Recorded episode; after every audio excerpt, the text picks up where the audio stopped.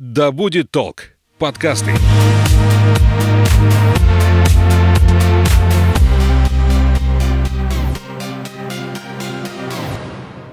Всем привет, меня зовут Светлана Подберезня, это подкаст «Ой, страшно». Здесь мы обсуждаем страхи и фобии, которые одолевают человечество в 21 веке. Все истории подлинные, а героем подкаста может оказаться ваш коллега, сосед и даже вы сами. Сегодня поговорим о перфекционизме и страхе совершать ошибки, которые его провоцируют. Именно неуверенность в себе не дает перфекционисту прийти к намеченной цели. Он всегда считает, что недостаточно хорош, чтобы открыть свое дело или занять место руководителя, недостоин прибавки к зарплате или не имеет достаточно знаний, чтобы сменить профессию, даже если прошел курсы переквалификации. Постоянно работает над совершенствованием себя и откладывает принятие важных решений на потом. Как научиться позволять себе ошибаться? Обсудим с нашим гостем, психологом Романом Стручаевым. Привет. Привет. Перфекционизм, можно сказать, бич конца 20 века и начала 21 века. Очень многие этим, назовем так, страдают, хотя сами считают, что они не страдают, а наслаждаются. Угу. И что самое важное, это социально одобряемое поведение успешный успех, быть лучше лучшего, стремись все время делать все на максимум, или сделано хорошо, или не сделано никак. Вот такие лозунги очень часто звучат, скажем так, в пространстве в нашем социальном. А когда это начинается? В школе еще, когда вот это ты сделала хорошо, а вот это плохо? Когда нам, так скажем, навязывают вот эти стандарты, стереотипы? Есть мнение, что... Или это вообще врожденная штука? Конечно, есть какие-то у нас э, вещи врожденные, темперамент наш, но важно понимать, что врожденное это всего лишь почва, да, угу. а то, что воспитывается, характер, короче, человек, который появляется, это уже растение на этой почве. Почва может для каких-то растений подходить, для каких-то нет, но все-таки, что мы посадим, то и вырастает. Об этом тоже важно не забывать. Такая черта характера, как перфекционизм, считается, что она вообще формируется еще там до 6 условно лет то есть в дошкольном возрасте, а школа, прочее развитие, оно уже скорее подкрепляет его. И это формирование происходит в детско-родительских отношениях, когда родитель из лучших побуждений, а я хочу сказать, что возьмем норму, не будем брать психическую патологию, психиатрическую, но в норме все родители, которые вот все травмы нам нанесли, они сделали это не со зла. Травмы так в кавычках. Они хотели нас воспитать, они хотели, чтобы мы жили хорошо и из любви, воспитывали нас как умели. Где-то перегнулась палка, это нормально. Хотели, чтобы дочка все делала хорошо, красиво, чтобы она, она нравилась мальчикам, чтобы все ее хвалили. В результате появился такой перфекционист, девочка, которая все делает идеально, чтобы все лучше, лучше, идеальнее, идеальнее. И вдруг в какой-то момент она делает максимально идеально. Она лучше уже не может. Но в ее голове можно, можно лучше всегда. Перфекционизм это же не только желание сделать что-то прям идеально, но и страх, что идеально никогда не получится. Угу.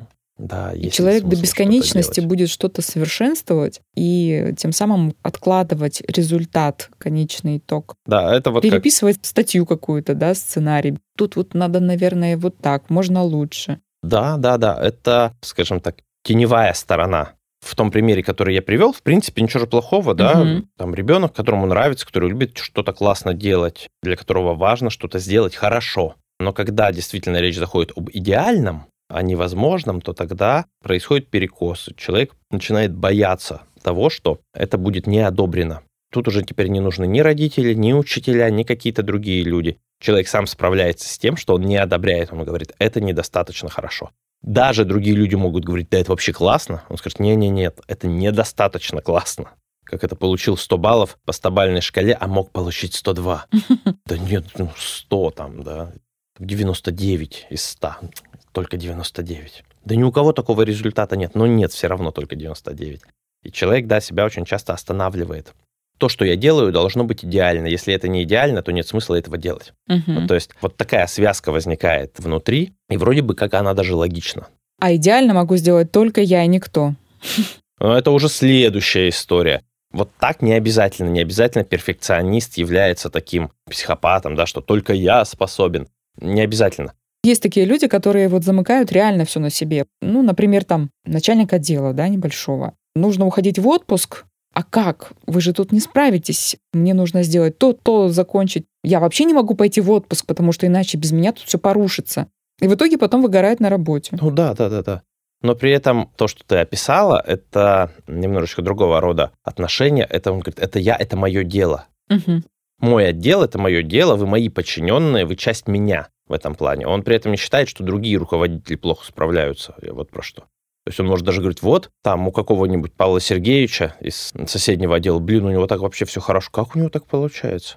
Нет, а тут речь о том, как раз, когда человек, имея в подчинении некоторое количество людей... Не может делегировать. Да, пытается переделывать как-то, дорабатывать их работу, угу. их функции выполнять, да, потому что ему кажется, что он сделает это лучше. Они не умеют делегировать.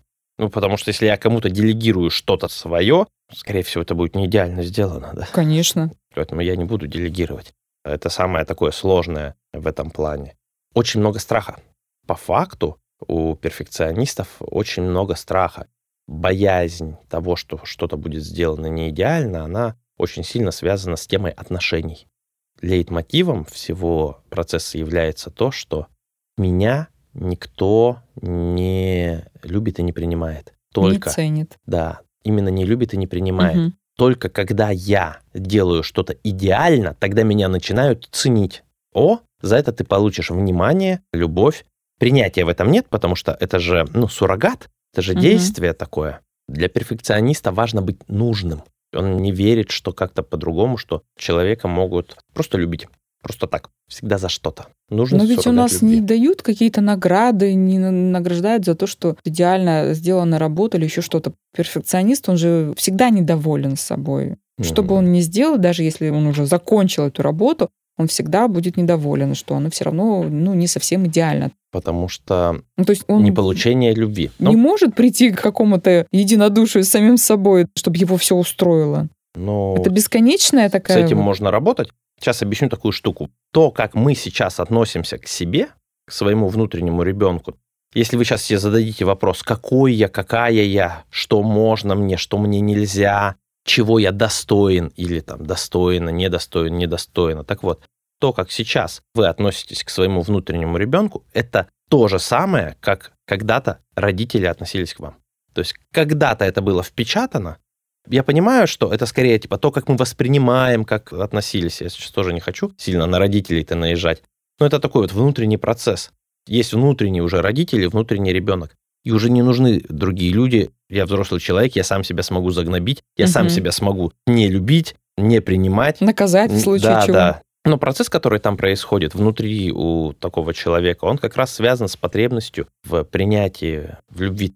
То есть по факту он сам не принимает своей ограниченности, своей живости, что я могу сделать не идеально, и от этого мир не разрушится. Такого отсутствия внутренних разрешений быть собой. Я должен быть кем-то, каким-то, какой-то идеальный, и только тогда меня примут. Для всех перфекционистов скажу такую штуку. Здесь, ребята, большой облом. Потому что как только вы сделаете все идеально, вы перестанете быть теми, кто вы есть. То есть вам, теми, кто есть, как не получали любовь и принятие, так ее и не получить. Так что этот способ бесполезен. Ну, у нас же далеко не каждый перфекционист. Как не испортить отношения в коллективе, например, да, когда один старается очень-очень, а другие говорят, да зачем это нужно? Да нормально, уже вот на вот этом этапе нормально. Как не испортить отношения в коллективе кому? Ну вот перфекционисту, своим отношением таким дотошным ко всему. Ну, здесь нужно много работать над собой. То есть... Его же может раздражать именно то, что другие вообще не идеально делают. Да, может. Но это его проблема, условно говоря, и с ней тогда нужно работать. Здесь происходит такая терапия обществом. То есть смотри, что-то не так. Если э, вокруг все воняют, да, может быть, источник запаха ты сам.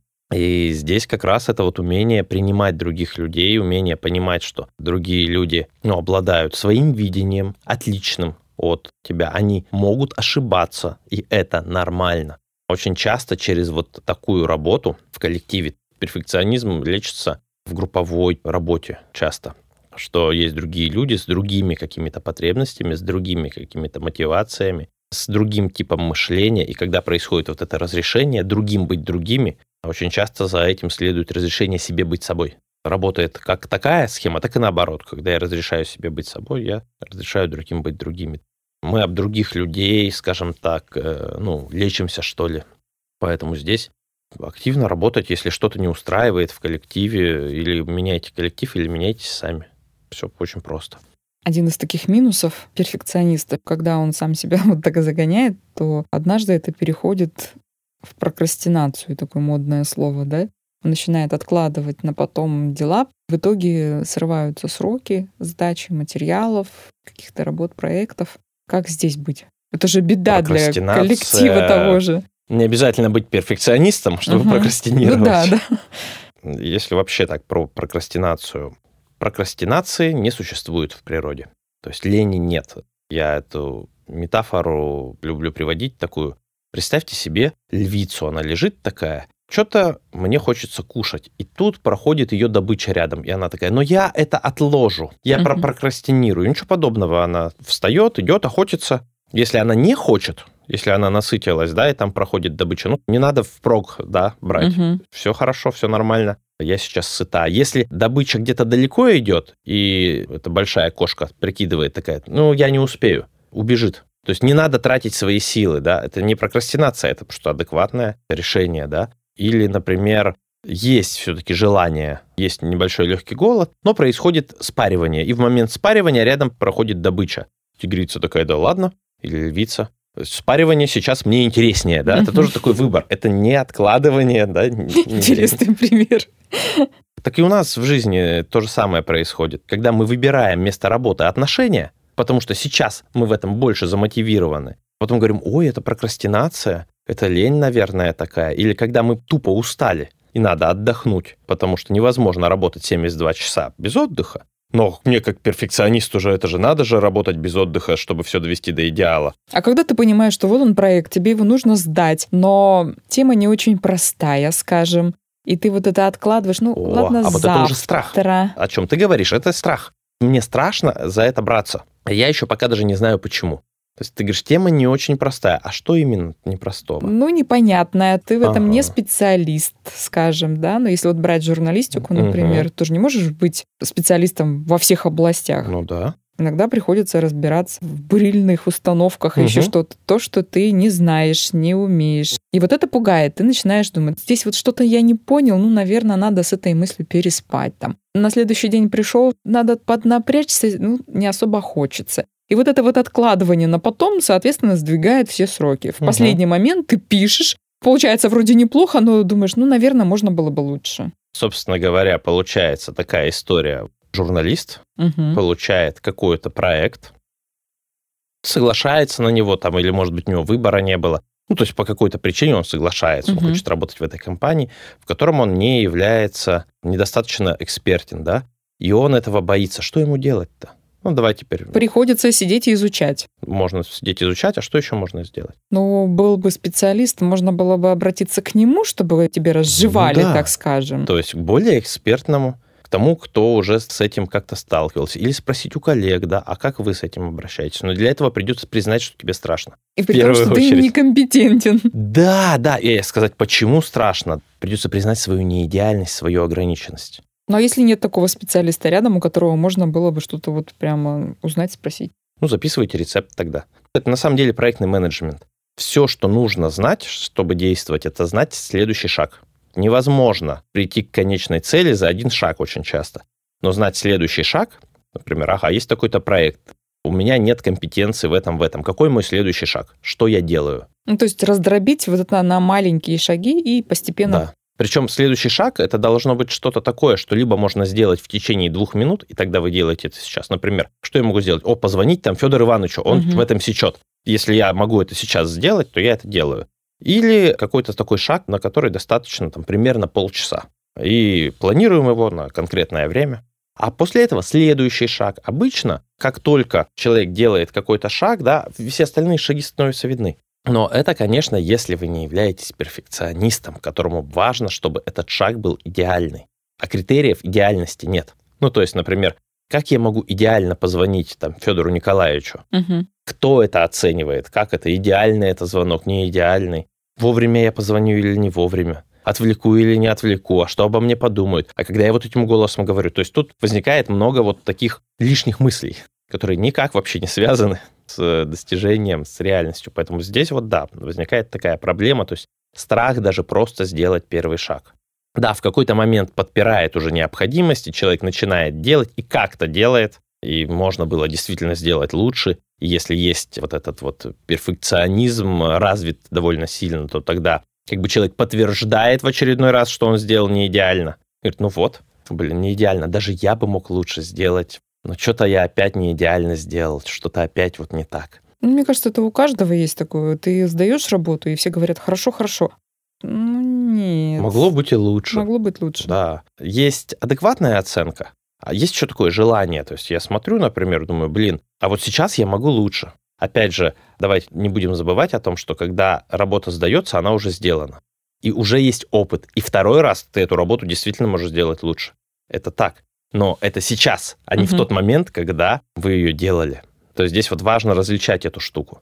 Здорово, что сейчас я могу сделать это лучше, и какой, какая я молодец, что я это сделала. Был такой бизнес-тренер Парабеллум, и он говорил такую фразу не идеальный написанный продающий текст гораздо лучше, чем идеальный не написанный. Точно. Не стоит об этом забывать, что что-то сделанное, воплощенное в реальность, пусть даже не идеальное, оно значительно лучше идеального, но не воплощенного. Обращайте внимание на это. А что я сделал в первую очередь? А потом уже, чтобы еще, может быть, на будущее можно было сделать, улучшить, изменить. И еще есть такое понимание, как достаточность вложений. Представим себе, что мы работаем на полировочной фабрике и полируем столы. Я вот сейчас тут столик увидел. Угу. Его можно отполировать до микронов каких-нибудь, до там, молекулярной ровности, что молекула будет ровно лежать. Но есть ли в этом надобность? Потому угу. что чувствительность нашей руки, то есть она на определенном уровне полировки уже не различает, уже считается идеально гладким. И здесь тоже очень важно смотреть, не перегибается ли палка в каком-то действии. Не делаете ли вы то, что делать просто бессмысленно, а этого никто даже не заметит. А я напомню, у нас в гостях был Роман Стручаев, психолог. Спасибо большое тебе за беседу. Спасибо большое, было очень интересно. А мы услышимся в следующих выпусках. Пока.